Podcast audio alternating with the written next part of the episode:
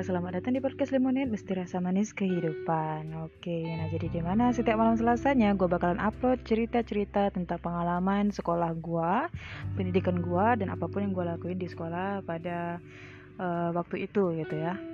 Mulai dari SD, eh mulai dari TK, SD, SMP, SMA hingga kuliah. Nah nanti di mana uh, bakalan gue bagi jadi beberapa segmen ya. Nah kebetulan Eh sebelumnya gue sapa kalian dulu lah gitu. Gue belum nyapa kalian ya. Gimana kabar kalian semua? Gue harap di mana pun kalian berada Kalian dalam keadaan sehat Selalu dalam lindungan Allah subhanahu wa ta'ala. Untuk semua kegiatan kalian selalu diridhoi Dan semuanya berjalan dengan baik. Tetap semangat Terus uh, uh, terus stay safe selalu buat kalian percaya atau enggaknya tentang covid ini itu kembali pada diri kalian masing-masing sebab apa pun yang terjadi di dunia dan di diri kita sendiri itu adalah rencana Tuhan oke okay? Nah, sebelumnya kebetulan di segmen pertama kemarin gue ada ceritain gimana perjalanan pendidikan TK hingga SD gue yang tidak begitu menarik. Tapi gue harap itu bisa ya sekedar menemani waktu sibuk atau waktu luang kalian. Nah, untuk minggu di minggu belakang uh, alhamdulillah gue nggak ngupload. Gue mohon maaf buat para pendengar gue nggak ngupload di minggu belakang karena ya ada satu dua hal urusan mahasiswa semester akhir di mana yang pertama gue di kampung gue harus balik lagi ke kota Padang buat nemuin dosen dan membicarakan tentang hidup dan mati gue kata membicarakan hidup dan mati gue di um, uh, untuk kehidupan gue selanjutnya gitu ya. Ah ngomong apa sih gue anjir? Oke langsung aja. Nah sebelum masuk uh, ke ceritanya uh, disclaimer dulu uh, untuk malam ini gue bakalan bawain cerita tentang pengalaman uh, pendidikan gue di SMP mungkin jika masih ada waktu untuk record nanti gue bakalan ceritain sampai ke SMA lebih tepatnya SMK ya karena gue dulu SMK jika ada waktu ya nanti eh, jika recordnya nggak nyampe satu jam lebih. Karena nanti kalau gue buat panjang-panjang nanti kalian bosan karena nggak ada yang menarik dalam kehidupan gue sebenarnya. Cuman gue aja yang ngotot mau ceritain ke kalian. Tapi gue harap uh, mungkin ada nanti satu dua hal yang bisa kalian petik hikmahnya gitu dan bisa kalian terapkan di kehidupan uh, sekolah kalian nanti. Buat kalian yang masih sekolah ya. Oke okay, nah sebelum kita masuk ke ceritanya buat uh, kalian para pendengar setia podcast Lemonade uh, silakan pergi ke dapur ambil ambil cemilan minuman kesukaan kalian cari posisi ternyaman di kamar kalian uh, buat mendengarkan podcast dari gua malam ini atau cerita dari gua malam ini. Semoga cerita gua bisa menemani waktu sibuk dan juga waktu luang kalian. Oke okay, kita masuk ke ceritanya Nah, jadi gue mulai SMP atau gue masuk SMP itu di tahun 2013. Um, di mana pada tahun 2013 itu belum ada ya namanya WA itu ya belum ada. Dan HP pun masih HP itu ya masih pakai tombol ya pakai apa sih bahasanya? Apa sih bahasanya? Keypad ya? Antang apa sih namanya? Pokoknya masih pakai tombol ya nggak ada layar sentuh ya nggak ada touch touch touch, touch, touch. ah touch screen. Nih agak belepotan ya jadi HP dulu masih jadul nggak ada yang namanya WA kalau mau kirim pesan masih eh, pesan astaga ngomong apa sih gua? Kalau mau ngirim pesan itu masih pakai uh, pesan teks SMS, SMS gitu. Astaga. Hmm, ini kenapa sih? Uh, jadi zaman dulu nggak ada yang namanya WA itu kita masih pakai SMS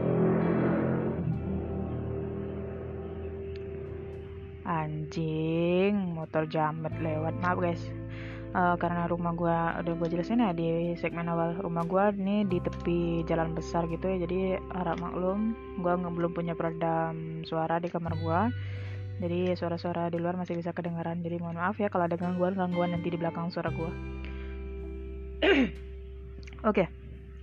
Nah jadi uh, gua masuk uh, eh, SMP itu tahun 2013 Jadi pada tahun itu belum ada yang namanya WA Belum ada namanya HP-HP layar sentuh Masih HP biasa yang ada tombol-tombolnya. Uh, Dan juga jika ingin pesan uh, chat-chatan itu masih pakai SMS SMS-an ya Masih pakai pulsa. Nggak ada yang namanya pakai-pakai internetan gitu. Mungkin dulu udah ada internetan.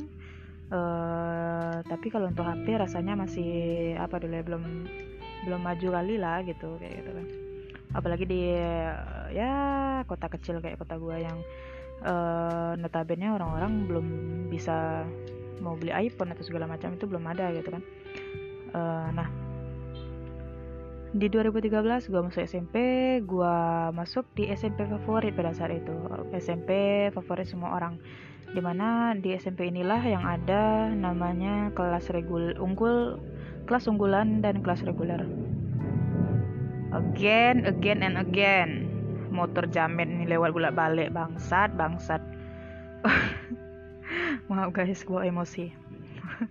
Oke kita balik ke cerita. Nah jadi di SMP favorit ini atau SMP gua dulu itu um, ada yang namanya kelas unggulan dan juga kelas reguler. Dan ya alhamdulillah gue udah syukur banget gue bisa diterima di SMP favorit ini. Ya walaupun gue masuk di kelas reguler ya sesuai otak juga lah ya.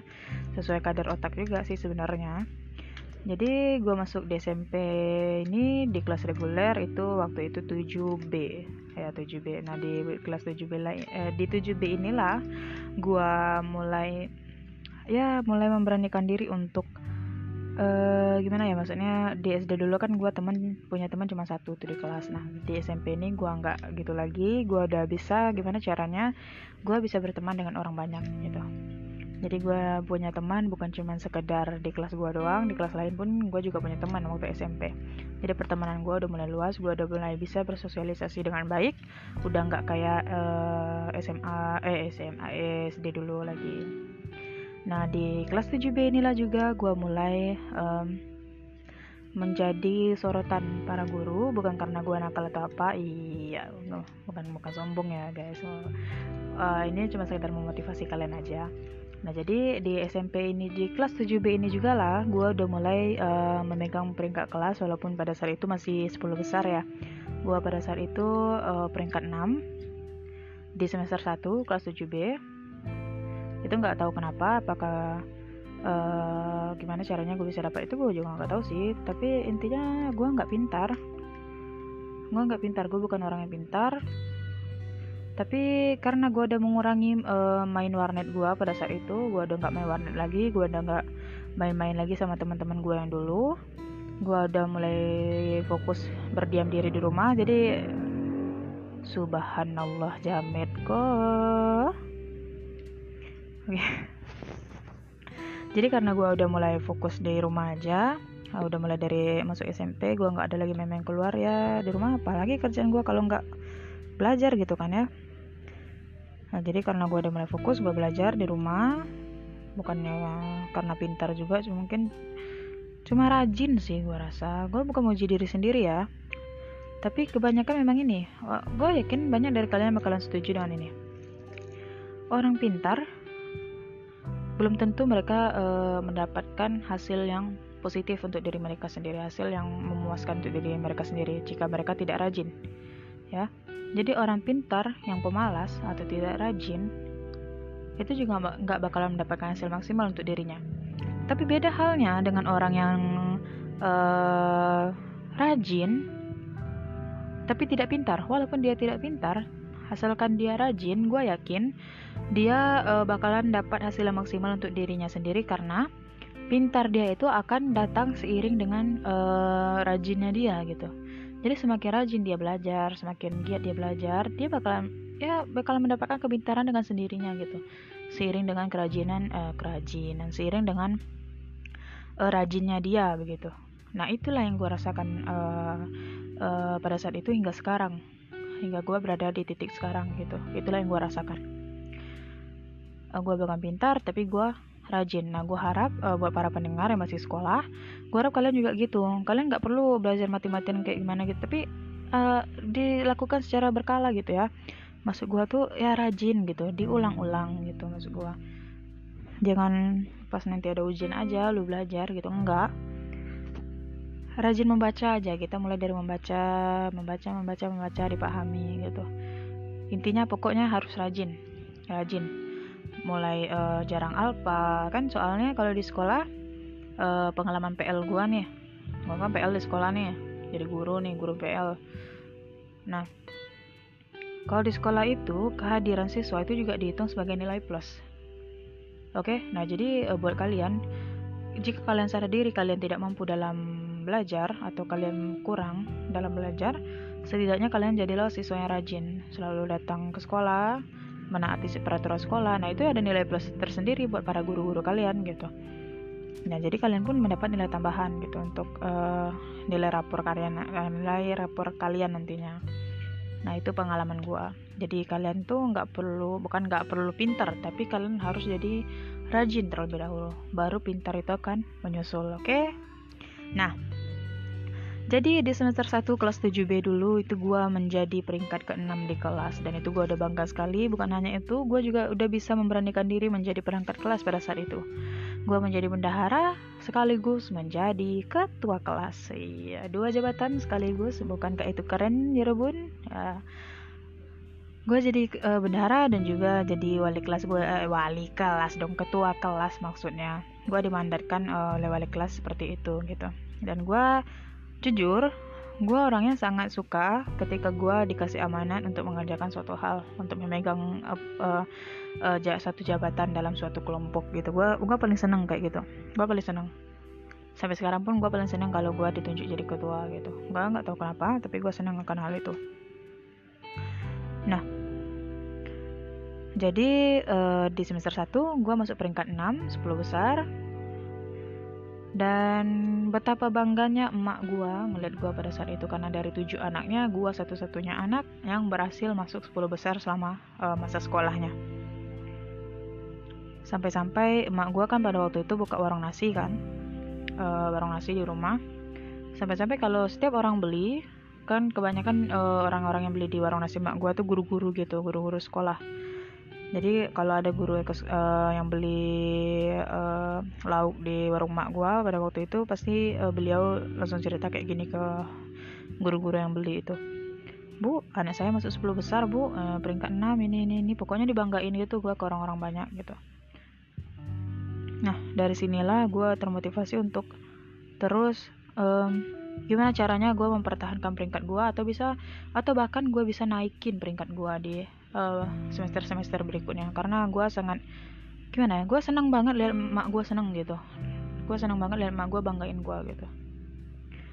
Um, tapi kenyataannya ketika rasa cinta itu timbul itu menjadi hal bangsat yang menjatuhkan gue jadi masuk di semester 2 eh gua jadi masuk di semester 2 uh, gue mulai kenal yang namanya cinta monyet lah anjir lah sih ini gimana ya geli-geli gitu lah kalau gue ceritainnya tapi ya mungkin uh, sebagian dari segmen ini menceritakan tentang pengalaman cinta gue di SMP sih kayaknya. Oke okay, nah jadi mulai masuk semester 2 di kelas 7B uh, gue mulai mengenal yang namanya cinta monyet ya kata orang-orangnya kalau di, di seusia itu ya cinta monyet. Nah jadi di kelas 7B itu ada satu anak cowok satu cowok tengil. Itu gimana? Kita uh, kita samarin aja namanya kali ya. Ntar dia dengar podcast gue baper lagi. Enggak enggak enggak. Gue masih baper sama dia sampai sekarang. Nah jadi kita samarin aja ya namanya ya. Uh, namanya itu si anggap aja si Rian. Kita panggil si Rian. Nah, jadi Sirian ini bisa dibilang ya dalam kategori fisik dia cowok manis ya, ganteng enggak sih. Jadi dikategoriin ganteng enggak, tapi dia tuh manis gitu loh. Ngerti nggak sih kalian? Ngerti lah ya.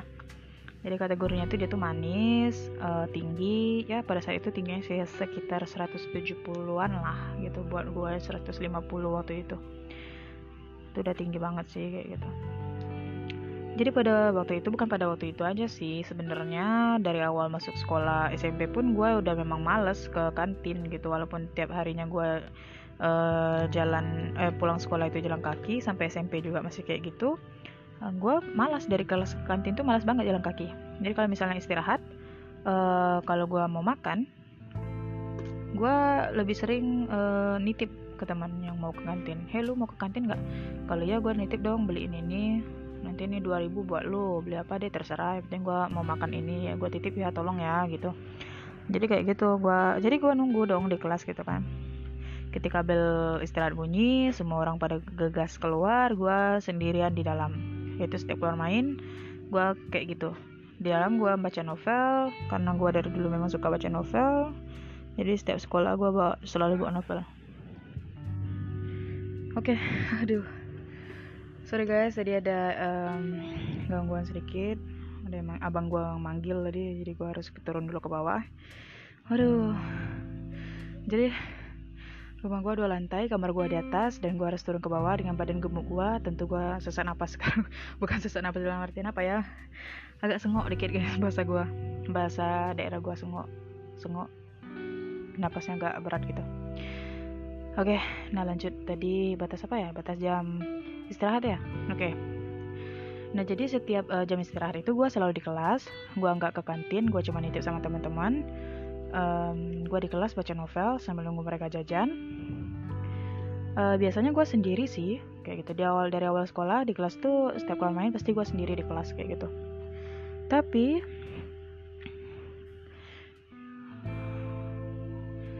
pada suatu hari di semester 2 ini hal berbeda pun terjadi. Si anak tengil ini uh, entah kenapa pada jam istirahat itu dia juga nggak keluar. Dia duduk di bangku guru pada saat itu di meja guru.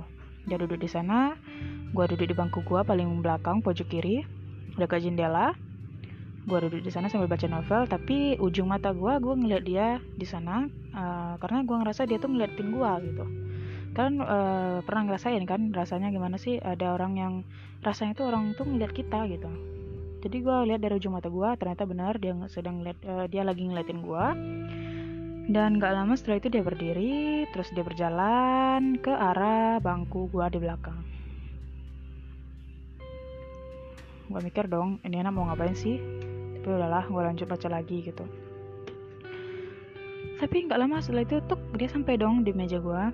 Dia berdiri, terus ngambil beberapa bangku, dua, tiga atau empat bangkuan gitu. Dia ambil, terus dia susun di samping gua. Dia susun, terus setelah dia susun menyamping gitu di samping gua dia ambil posisi kayak mau baring gitu akhirnya dia bener baring dia baring di um, kalau nggak tahu baring tiduran ya. Nah kalau uh, akhirnya dia memang uh, ambil posisi tiduran kepalanya uh, kepalanya itu dia taruh di paha gua. Jadi paha gua tuh jadi bantal kepala buat dia. Anjir uh, kalian semua bisa bayangin gak sih ya, gimana rasanya uh, cewek tiba-tiba digituin sama cowok gitu ini cowok tiba-tiba duduk tuk baring gitu uh, tidur di atas paha kita. Gimana rasanya kalian? Gue yakin kalian pasti dedekannya minta ampun kayak gitu.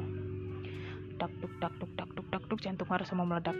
Saya berpikir ini anak kenapa sih anjing? Kok tiba-tiba gini? Gitu. Gue gue nggak tahu mesti ngapain. Gue cuman tuh terpaku netep kosong novel gua. Sambil mikir apa yang seharusnya gue lakuin? Gitu. Apa gue lari atau gue biarin aja kayak gini kayak gitu kan. Seharusnya kalau menurut gue ini tuh gimana ya? Hal wajar sih seharusnya karena sebelumnya gue udah deket juga gue sering ya di kelas pun gue sering ngobrol juga main juga sama dia di kelas kayak gitu kan. Sebelum-sebelumnya pun gue juga pernah masangin dasi dia karena dia minta pasangin kan. Pasangin dasi karena dia nggak tahu masangin dasi pokoknya semua hal gitu bantu dia ngerjain PR itu semua hal gue gitu. Dia ke gue larinya. Itu udah biasa kok tapi nggak sededekan ini gitu. Ini tuh beda gitu. Beda banget.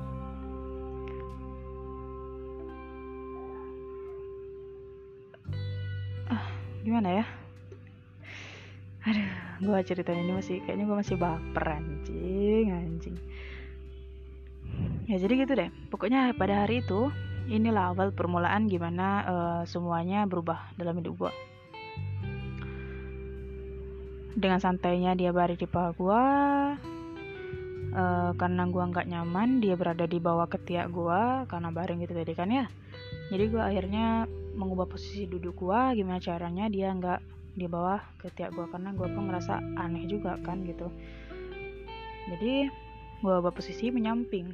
Menyamping uh, antara kepalaku dan kepala dia tuh antara kepala gue dan kepala dia tuh dalam satu titik. Ya.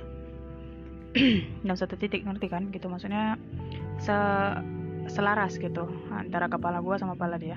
Karena gue menyampingkan badan gue ke kanan sedikit kayak gitu. Nah di situ gue masih dalam posisi nutupin muka gue pakai novel gue biar gue nggak ngeliat dia uh, gimana dia baring gitu di paha gue kayak gitu kan.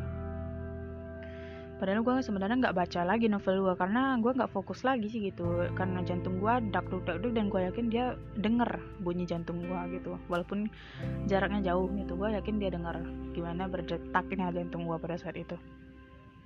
Dan gue usahakan gue nggak uh, gugup atau grogi gitu di depan dia tapi nggak lama setelah itu si bangsat ini dari posisi buku yang gue deketin ke muka gue dia mundurin dikit sehingga uh, gue dan dia nggak sengaja tatap-tatapan jadi dia ngadep ke atas itu ngeliatin gue dari bawah gue dari atas eh gue netap dia eh, gue ngeliatin dia itu dari atas ke bawah gitu. Beberapa detik uh, mata kita ketemu terus dia bilang kayak gini. Sambil ini tangannya masih sambil uh, ngawasin buku ya biar gua muka gua kelihatan sama dia. Bill gua numpang maring ya. Gua numpang tidur ya di sini. Dia bilang kayak gitu dengan santainya anjir. Dengan santainya dia bilang gitu. Tai emang. Dia nggak tahu seberapa gugupnya gua di situ anjir. Kayak gitu nah tapi gue berusaha stay cool gue stay cool dengan santai gue jawab ya udah bareng aja gue jawab gitu padahal dalam hati gue tak tak tak tak tak tak tak tak tak tak hati gue udah mau pecah rasanya gitu tapi itulah yang masih gue pikirkan padahal sebelum sebelumnya gue udah sering juga sih deket-deket uh, gitu kayak uh, kayak ya nggak jauh lah kayak masang dasi gitu kan hampir tiap hari kayak hari Senin Selasa itu kan pakai dasi kan ya. Senin Selasa kan pakai baju putih jadi pakai dasi kan. Nah terus setiap hari Senin Selasa tuh dia minta pasangin dasi sama gua. Itu biasa aja sih rasanya nggak ada sedek dek dekan ini gitu. Nggak ada segregetan ini gitu. Nah itu memang beda vibesnya gitu nah. Ya udah uh, terus gue bilang ya udah bareng aja. Akhirnya dia beneran tidur. Dia beneran tidur samping gua. Eh di samping gua di paha gua selama dia tidur gue mikir nih anak kenapa sih? Dan pada akhirnya tuh gue baper sendiri gitu loh. Karena sampai hari-hari berikutnya dia pun gitu terus. Setiap keluar main eh setiap keluar main. Setiap istirahat dia tuh kayak gitu. Selalu ke bangku aku eh, selalu selalu ke bangku gue tidur di paha gue di pangkuan gue dan akhirnya perasaan gue timbul rasa uh, rasa dalam hati gue gue suka sama dia gitu. Tapi sebelumnya di samping itu gue juga merasionalkan suatu hal karena uh, yang gue tahu dari cerita dia si Rian ini udah nggak punya ibu lagi. Uh, ibunya meninggal uh, sejak si Rian masih bayi gitu. Jadi gue rasionalin mungkin si Rian lagi kangen ibunya. Jadi makanya dia mau baring di ya baring di pangkuan perempuan yang mungkin bisa dia rasain sebagai ibunya bukan dalam konteks gue menggantikan posisi emaknya ya yang nggak bisa dong se posisi seorang ibu diganti gitu ya. Seenggaknya dia uh, ngerasain gimana sih uh, rasanya baring di pangkuan perempuan gitu atau baring di pangkuan seorang ibu lah gitu kayak gitu kan. Karena badan gue pun udah kayak emak-emak ya gembrot gitu kan ya. Jadi gue pikir gitu. Karena kalau gue mikir dia suka sama gue itu nggak mungkin. Karena pada saat itu gue bener-bener ya jelek gendut hitam gitu. Ya pokoknya kayak balmon gitu. Jadi kayak rasa kalau rasanya gue mikir dia kalau mau kalau mau gue kegeeran um, dan mikir dia tuh suka sama gue kayaknya itu nggak bakalan mungkin. Nah jadi ya gue ambil alternatif itu mungkin dia lagi kangen ibunya dan alternatif lainnya bukan alternatif ya itu kesimpulan dari gue gue suka sama dia gitu. Hingga berminggu-minggu berikutnya dia kayak gitu terus ke gue setiap harinya. Uh, dan pada satu titik si bocah tengil ini dia main sama cewek musuh gua di kelas itu. Jadi uh, gua akrab sama semua uh, sama semua anak di kelas 7B pada saat itu gua akrab semua kecuali satu cewek itu kecuali satu betina itu ya. Gua nggak suka kali sama dia pada saat itu. Dia benar-benar rival gua sebenarnya. Gue musuh sama dia bukan karena bukan kata apa sebab ya. Uh, pertama dia tuh orangnya keras kepala dia nggak pernah mau dengerin maksudnya gue nggak mau bukan yang gue merintah merintah ya maksudnya tuh sebagai ketua kelas kan kayak uh, eh, gue banyak amanat-amanat kan dari guru gitu kan. Harus ini harus itu gitu kan disampaikan lah ke anggota kelas kita gitu kan. Nah gitulah yang gue sampaikan ke dia tapi dia nggak pernah mau dengar. Dan kedua dia tuh pinter. Pinter tapi pelit akan semua hal. Pelit mulai dari ilmu pelit mulai dari eh, bagi-bagi rezeki juga pelit. Pokoknya dia tuh pelit akan semua hal gitu. Nah itu lah sifat yang gue nggak suka dari dia gitu. Gue bukannya memuji diri gue sendiri baik enggak. Tapi seenggaknya ketika teman tuh susah ketika teman tuh nggak ngerti kayak gitu. Apa salahnya kita ngasih tahu jalannya gitu kayak gitu. Nah sehingga bisa dibilang uh, kebanyakan teman itu malah larinya ke gua gitu. Maksudnya eh ya udahlah ini udah usah diceritain lah. Pokoknya dia rival gua lah gitu. Jadi pada saat itu si Rian ini main sama si cewek itu. Yang jelas-jelas dia tahu gua udah benci banget sama tuh cewek. Tapi pada saat itu dia main uh, mainnya itu kayak gimana ya manis-manisin gua gitu loh. Jadi uh, si cewek itu lagi baca buku terus si Rian narik bukunya. Narik bukunya terus diangkatnya tinggi-tinggi biar si cewek itu loncat-loncat deket dia ngambil buku itu. Coba ngambil buku itu kayak gitu. Kalian bisa bayangin kan kayak di film-film gitu. Ya kayak gitulah. Nah jadi si Rian tuh kayak gitu. Nah si cewek ini memang dia basicnya petakilan juga. Dia suka dibuat kayak gitu gitu. Nah loncat-loncat lah dia ngambil buku dari tangan Sirian tuh megang-megang dadanya Rian. Gila itu di sana pada saat itu momen hati gua paling panas banget liatnya paling panas banget. Ini momen kampret sih kayak gitu. Nah di titik inilah gua uh, membuat uh, dia jauh sama gua. Karena setelah gua lihat itu uh, setelah karena gue lihat momen dia main sama si cewek itu gue jadi benci gimana ya? Gue jadi marah loh gitu sama dia kayak ya wajar lah gitu. Cowok yang kita suka deket sama cewek lain siapa yang gak marah gitu gitu kan. Kalian juga pasti gitu kan. Jadi uh, setelah istirahat itu jam berikutnya masuk dan itu ada PR nah Sirian ini nggak belum uh, gimana ya? Nggak buat PR pada hari itu dia lupa jadi dia langsung lari ke gua. Bill tolong tolong tolong tengok PR lah. Aku belum buat. Dia bilang gitu kan.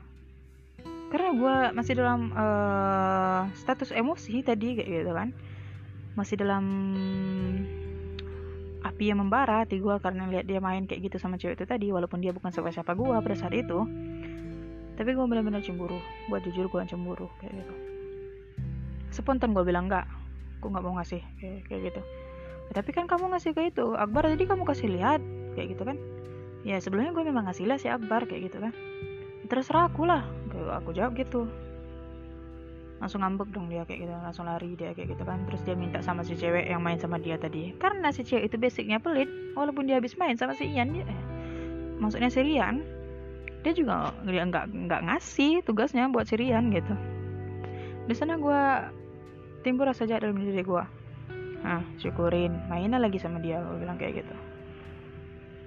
Akhirnya apa? Ketika jam udah masuk ah, Sirian yang belum selesai juga PR-nya akhirnya dia disuruh keluar sama guru. Jadi Sirian selama jam pelajaran dia ngeliatin gue dari luar jendela kelas. Uh, itu ngeliatin gue kayak marah banget sama gue uh, uh, kan dia ngeliatin gue kayak gitu timbul diri gue rasa bersalah gitu loh kenapa sih gue nggak ngasih aja tadi? Kenapa gue mesti marah? Kayak gitu. Gue masih bisa berpikiran kayak gitu. Nggak tahu sih kenapa atau karena memang ya udah ada rasa rasa suka dalam diri gue ke dia gitu. Jadi gue kayak nggak bisa juga marah sebenar-benarnya marah gitu kayak gitu. Tapi seharusnya dia tuh ngerti gitu yang nimbulin perasaan ini tuh siapa? Yang buat dia yang buat gue tuh suka sama dia tuh gimana awalnya? Siapa yang buat awalnya? Kayak gitu. Seharusnya dia ngerti dan kasih penjelasan dikit kayak kayak gitu. Kenapa sih dia tuh deketin gue kayak gini? Ada maksud yang enggak ada dia mau jadi pacar gue atau enggak gitu? Dijelasin gitu kayak gitu. Jadi biar gue tuh bisa ngatur emosi gue ke dia kayak tapi dia nggak ngerti. Dia cuma biarin aja kayak gitu. Dia dia cuman kayak ya gue tuh cuman sebagai gimana ya sebagai pelengkapan dia aja gitu. Tapi bodohnya gue ya udahlah tahu sendiri lah kalau orang bucin kan ya. Gitu gitu aja lah. Nah jadi pada saat itu dia marah ke gue dan setelah jam pelajaran selesai dia nggak ada lagi nyapa gue sampai beberapa minggu setelah itu. Dan di sini posisinya gue masih rasa bersalah banget.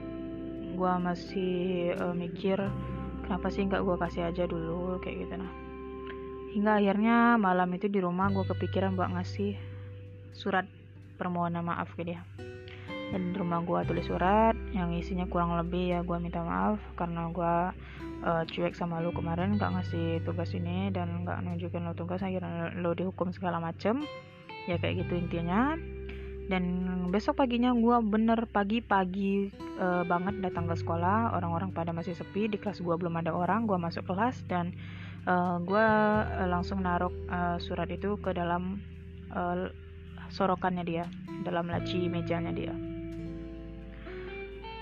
Um, akhirnya semua orang datang dia pun juga datang dan dia lihat ada isi di lacinya itu surat nggak dia buka uh, langsung di sana mungkin dia tahu karena itu surat dari gua karena pitanya khusus warna kesukaan gua gitu warna putih dan dia tahu itu gua sering bawa pita itu ke sekolah jadi itu nggak dibukanya di sekolah dan keesokan harinya uh, entah kenapa atau memang karena dia baca surat uh, permintaan maaf gue akhirnya dia deket lagi sama gue mungkin memang itu yang dia tunggu uh, permintaan maaf dari gue dan di sini gue posisinya bersyukur banget dia mau maafin gue uh, ya gimana ya emang orang bucin kan ya gue seneng banget dia mau mainin gue dan dia mau deket lagi sama gue dia mulai kayak dulu lagi dia baring-baring lagi deket gue dan segala macam.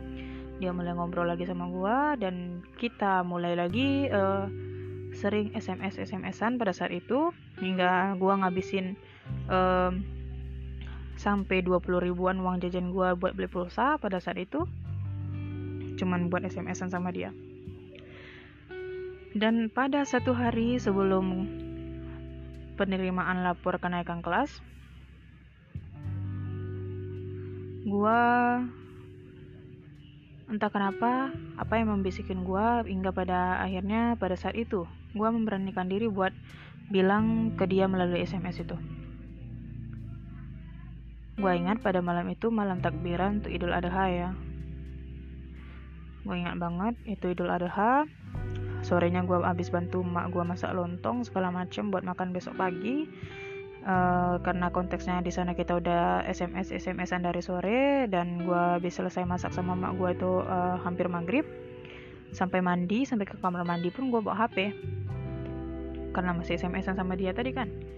Jadi di kamar mandi uh, sebelum mandi uh, itu gue memberanikan diri buat ngetik uh, kurang lebih isinya kayak um, maaf sebelumnya uh, eh, gue harap lu nggak benci sama gue tapi di sini gue mencoba menjelaskan gimana perasaan gue ke lu kayak gitu.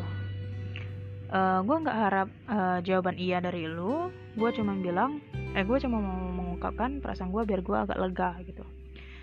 Jadi uh, di sini gue suka sama lu. Nah, gue nggak harap uh, lu juga suka sama gue tapi gue tetap nunggu jawaban dari lu gimana gimana nya kayak gitu si sms gue pada saat itu kurang lebih ya kayak gitu. Pokoknya intinya gue nembak dia duluan kayak gitu. Aduh nggak ada harga diri kali perempuan soal ini. Oke. Okay. intinya kayak gitu gue nembak dia duluan. Um, lama gue nunggu sms uh, balasan dari dia sampai tengah malam masih gua tunggu sampai keesokan paginya lebaran udah udah takbiran orang-orang udah sholat id nggak um, ada juga balasan dari dia sama sekali. Dan karena libur idul adha cuma satu hari itu kan cuma satu hari di lebaran itu dan keesokannya itu pas sekali. Kami kelas meeting akbar. Uh, ya kelas meeting kenaikan kelas kan setiap setiap uh, setelah menerima lapor kenaikan kelas kan ya? Eh setiap menerima lapor itu ada kelas meeting kalau di sekolah kami dulu jadi ada kelas meeting ada perlombaan olahraga segala macam dan itu sekolah kami menjalankannya termasuk juga kelas kami gitu kan Nah, ketemunya kami di sekolah, dia nggak ada nyapa gue sama sekali. Dia buang muka sama gue di sekolah pada saat itu. Si Tengil itu buang muka dengan gue. Dan ketika lomba cabang futsal dimulai, dia datang sama teman-temannya dan juga dia gandeng satu cewek. Dia gandeng satu cewek, dan dia bilang gini kalau gue menang futsal nanti hadiahnya bakalan gue kasih ke cewek gue shit man itu kata-kata yang paling gue ingat sampai sekarang. Itu benar-benar nyakitin hati gue itu lebih sakit rasanya dibanding dia main sama si uh, cewek musuh gue pada saat itu. Nah, itu beneran sakit lebih sakit rasanya. Karena pesan gue diabaikan dan tiba-tiba dia bawa cewek gitu. Dia bawa cewek dan dia bilang gitu di depan gua dan rombongan teman-teman gua. Nanti kalau gua menang futsal gua bakalan kasih hadiah ke cewek gua kayak gitu. Anjing emang nih cowok gua bilang.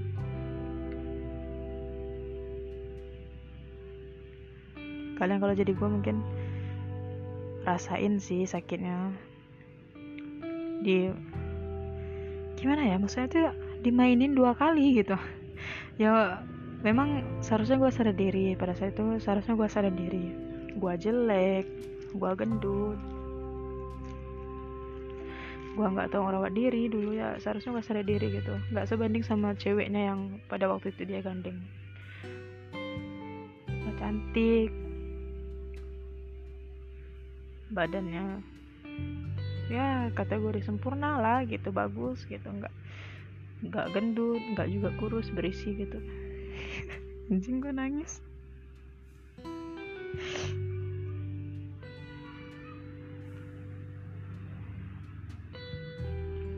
Pokoknya gitu deh. Dan dia segampang itu ngomong kayak gitu di depan gua padahal dia tahu gua dulu bukan dulu. Gua sebelumnya udah ungkapin gimana perasaan gua ke dia. Udah memberanikan diri kayak gitu gitu. Dan di sana gue bener-beneran kaget teman-teman gue juga kaget semuanya pada ngeliatin gue dan spontan semuanya. Langsung narik gue lari dari situ dan bawa gue ke kelas terus nenangin gue gue jujur gue beneran nangis pada saat itu itu pertama kalinya gue nangis. Itu pertama kalinya gue nangis di depan teman-teman gue cuma karena cinta yang bangsat ini kayak gitu.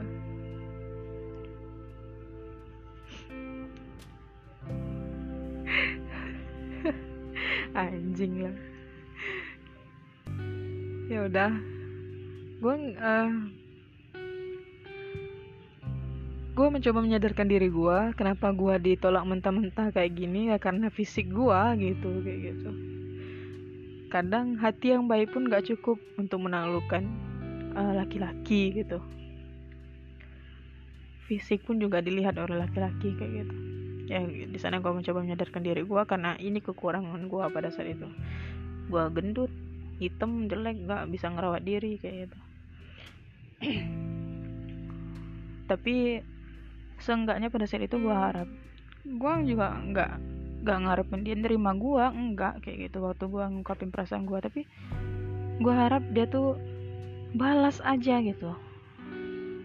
Cukup bilang kayak gini Bill maaf ya aku udah punya yang lain. Aku nggak apa-apa kalau kayak gue nggak apa-apa kalau dia jujur kayak tuh, kayak gitu tuh nggak apa-apa gitu. Nah jadi gimana ya? Biar lebih jelas aja gitu bukannya kayak gini tiba-tiba langsung pamerin cewek gitu ke gua ke teman-teman gua. Gimana? Saking dekatnya gua sama dia itu tuh orang-orang kelas taunya kita tuh pacaran gitu. Anak-anak satu kelas tuh tahunya kita pacaran kayak gitu. Saking dekatnya dia sama gue gitu. Tapi kenyataannya ini loh yang terjadi gitu.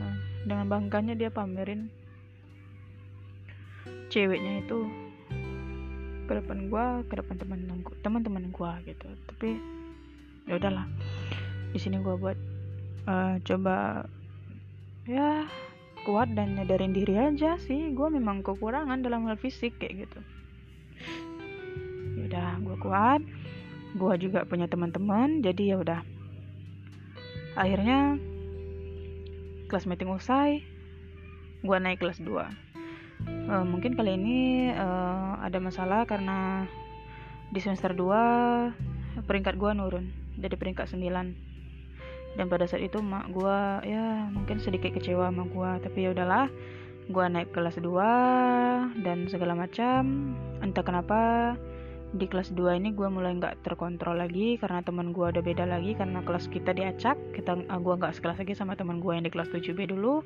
Gue masuk ke kelas 8E dan teman gue berbeda lagi. Di sini teman-teman gue lebih brutal maksudnya itu dalam artian nakal gitu.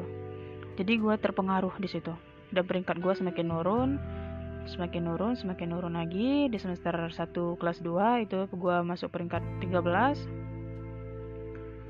dan di semester 2 ujian kenaikan kelas lagi. Nah ke kebetulan alhamdulillahnya di kelas 2 ini gue nggak satu kelas lagi sama si cowok bangsat itu. Uh, tapi gue jadinya berteman sama anak-anak yang ya bisa dibilang nakal gitu yang pemalas gitu yang ya gitulah kayak gitu. Gue terpengaruh dan peringkat gue terus turun dan juga begitu juga di semester 2 cuman di semester 2 gue nurun bukan cuma karena gue bukan cuma karena teman-teman gue tetapi juga karena kemalangan yang nimpa gue pada saat itu mak gue meninggal meninggal dunia. Itu pas banget pas gue ujian kenaikan kelas untuk kelas 3 mak gue meninggal gue benar-benar nggak bisa fokus apa-apa lagi. Um, hari pertama ujian hari minggu hari minggunya itu mak gue jatuh sakit masuk rumah sakit nggak sadarkan diri. Dan hari Senin pada saat itu orang ujian ujian pertama dimulai mak gue meninggal mak gue meninggal dunia. Dan gue buru-buru pulang. Yang pada saat itu gue ujian di sekolah gue buru-buru pulang langsung ke rumah sakit. Dan lihat mak gue yang udah nggak nggak. Dan lihat mak gue yang udah nggak bisa buka mata lagi itu gue benar-benar kacau pada saat itu. Dan nilai gue benar-benar anjlok. Tapi entah kenapa Tuhan baik banget sama gue naik ke kelas 3 gue masuk di kelas 3 D. Nah di sana entah kenapa Tuhan masih sayang mungkin sama gue gue kepikiran gini. Kalau gue terus-terusan kayak gini nilai gue anjlok kayak gitu. Nilai gue anjlok kayak gini masih ada adik di bawah gue yang harus bapak sekolahi kayak gitu. Daripada gue ngabisin uang lebih baik gue nggak sekolah. Atau gue benar-benar harus belajar kayak gitu. Jadi di sini gue nggak mau putus sekolah. Gue mau tetap sekolah jadi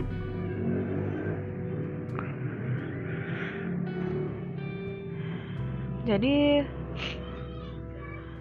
timbul dalam uh, dalam diri gue gue harus bangkit lagi kayak gitu. Gue nggak nggak boleh terpuruk kayak gini lagi. Nah di kelas 3D atau di kelas 9D ini gue teman-temannya diacak lagi. Gue nggak uh, sekelas lagi sama teman gue di kelas 8 kemarin. Teman gue baru lagi. Dan uh, dan apanya lagi uh, dari kelas 3 ini gue sekelas lagi sama si cowok itu.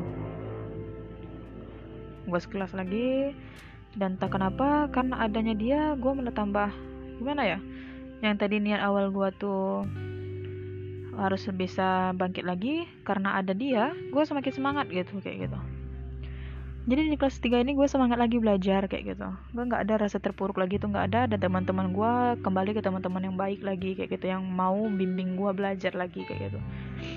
Dan buat gue jadi orang yang rajin lagi kayak gitu. Gue bangkit di kelas 3 dan pada akhirnya di, di semester 1 dan semester 2 di kelas 3 ini gue menjadi uh, pemegang peringkat tiga besar gue peringkat tiga terus di semester 1 dan semester 2 gue sangat benar-benar sangat beruntung di kelas 3 ini. Dan Tuhan masih benar-benar sangat baik uh, ke gue pada saat itu. Dan juga entah kenapa rasanya si dia si cowok itu menjadi salah satu penyemangat gue pada saat itu. Walaupun gue nggak sedekat kayak dulu lagi sama dia gua tapi gue masih ngobrol-ngobrol main-main sih sama dia masih kayak gitu.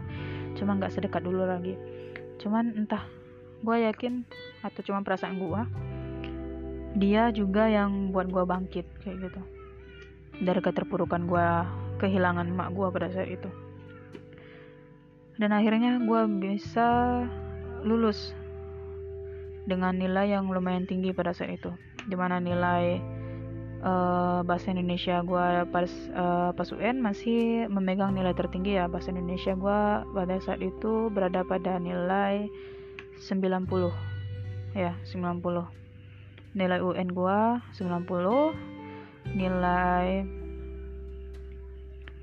uh, bahasa Inggris gue 50 dan nilai matematika gue ya karena sampai sekarang pun perkalian gue nggak lancar jadi wajar. Waktu itu nilai matematika gue 40 40 berapa tepatnya gue lupa tapi yang pasti sekisaran itu. Dan bahasa Indonesia masih menolong nilai gue untuk ujian nasional pada saat itu. Tapi ini gue benar-benar beruntung karena ini juga gue masih bisa masuk ke sekolah yang tergolong sekolah favorit lagi pada saat itu di tahun 2015 SMK ya SMK favorit SMK favorit di tahun 2015 Oke, okay, nah itu tadi cerita pengalaman uh, perjalanan SMP gua mulai dari cinta monyet gua dan pengalaman gimana uh, keterpurukan gua setelah ditinggal almarhum emak gua. Gua harap uh, buat kalian ini karena nggak cukup lagi ya waktunya udah hampir satu jam nanti kalian bosan jadi gue persingkat aja untuk segmen kali ini khusus untuk SMP doang nah gue harap buat kalian-kalian yang masih sekolah yang dengerin podcast gue gue kasih pesan ke kalian. Kalian percuma jika orang menjadi orang pintar tapi kalian juga pemalas maksudnya. Gimana ya? Aduh ngomong gue ada belit-belit nih. Gue harap dah gue harap kalian jangan jadi orang yang hanya sekedar orang pintar tapi jadilah orang yang juga rajin walaupun kalian rajin tapi tidak pintar itu ada hal yang lebih menguntungkan dibanding kalian pintar tapi tidak rajin ya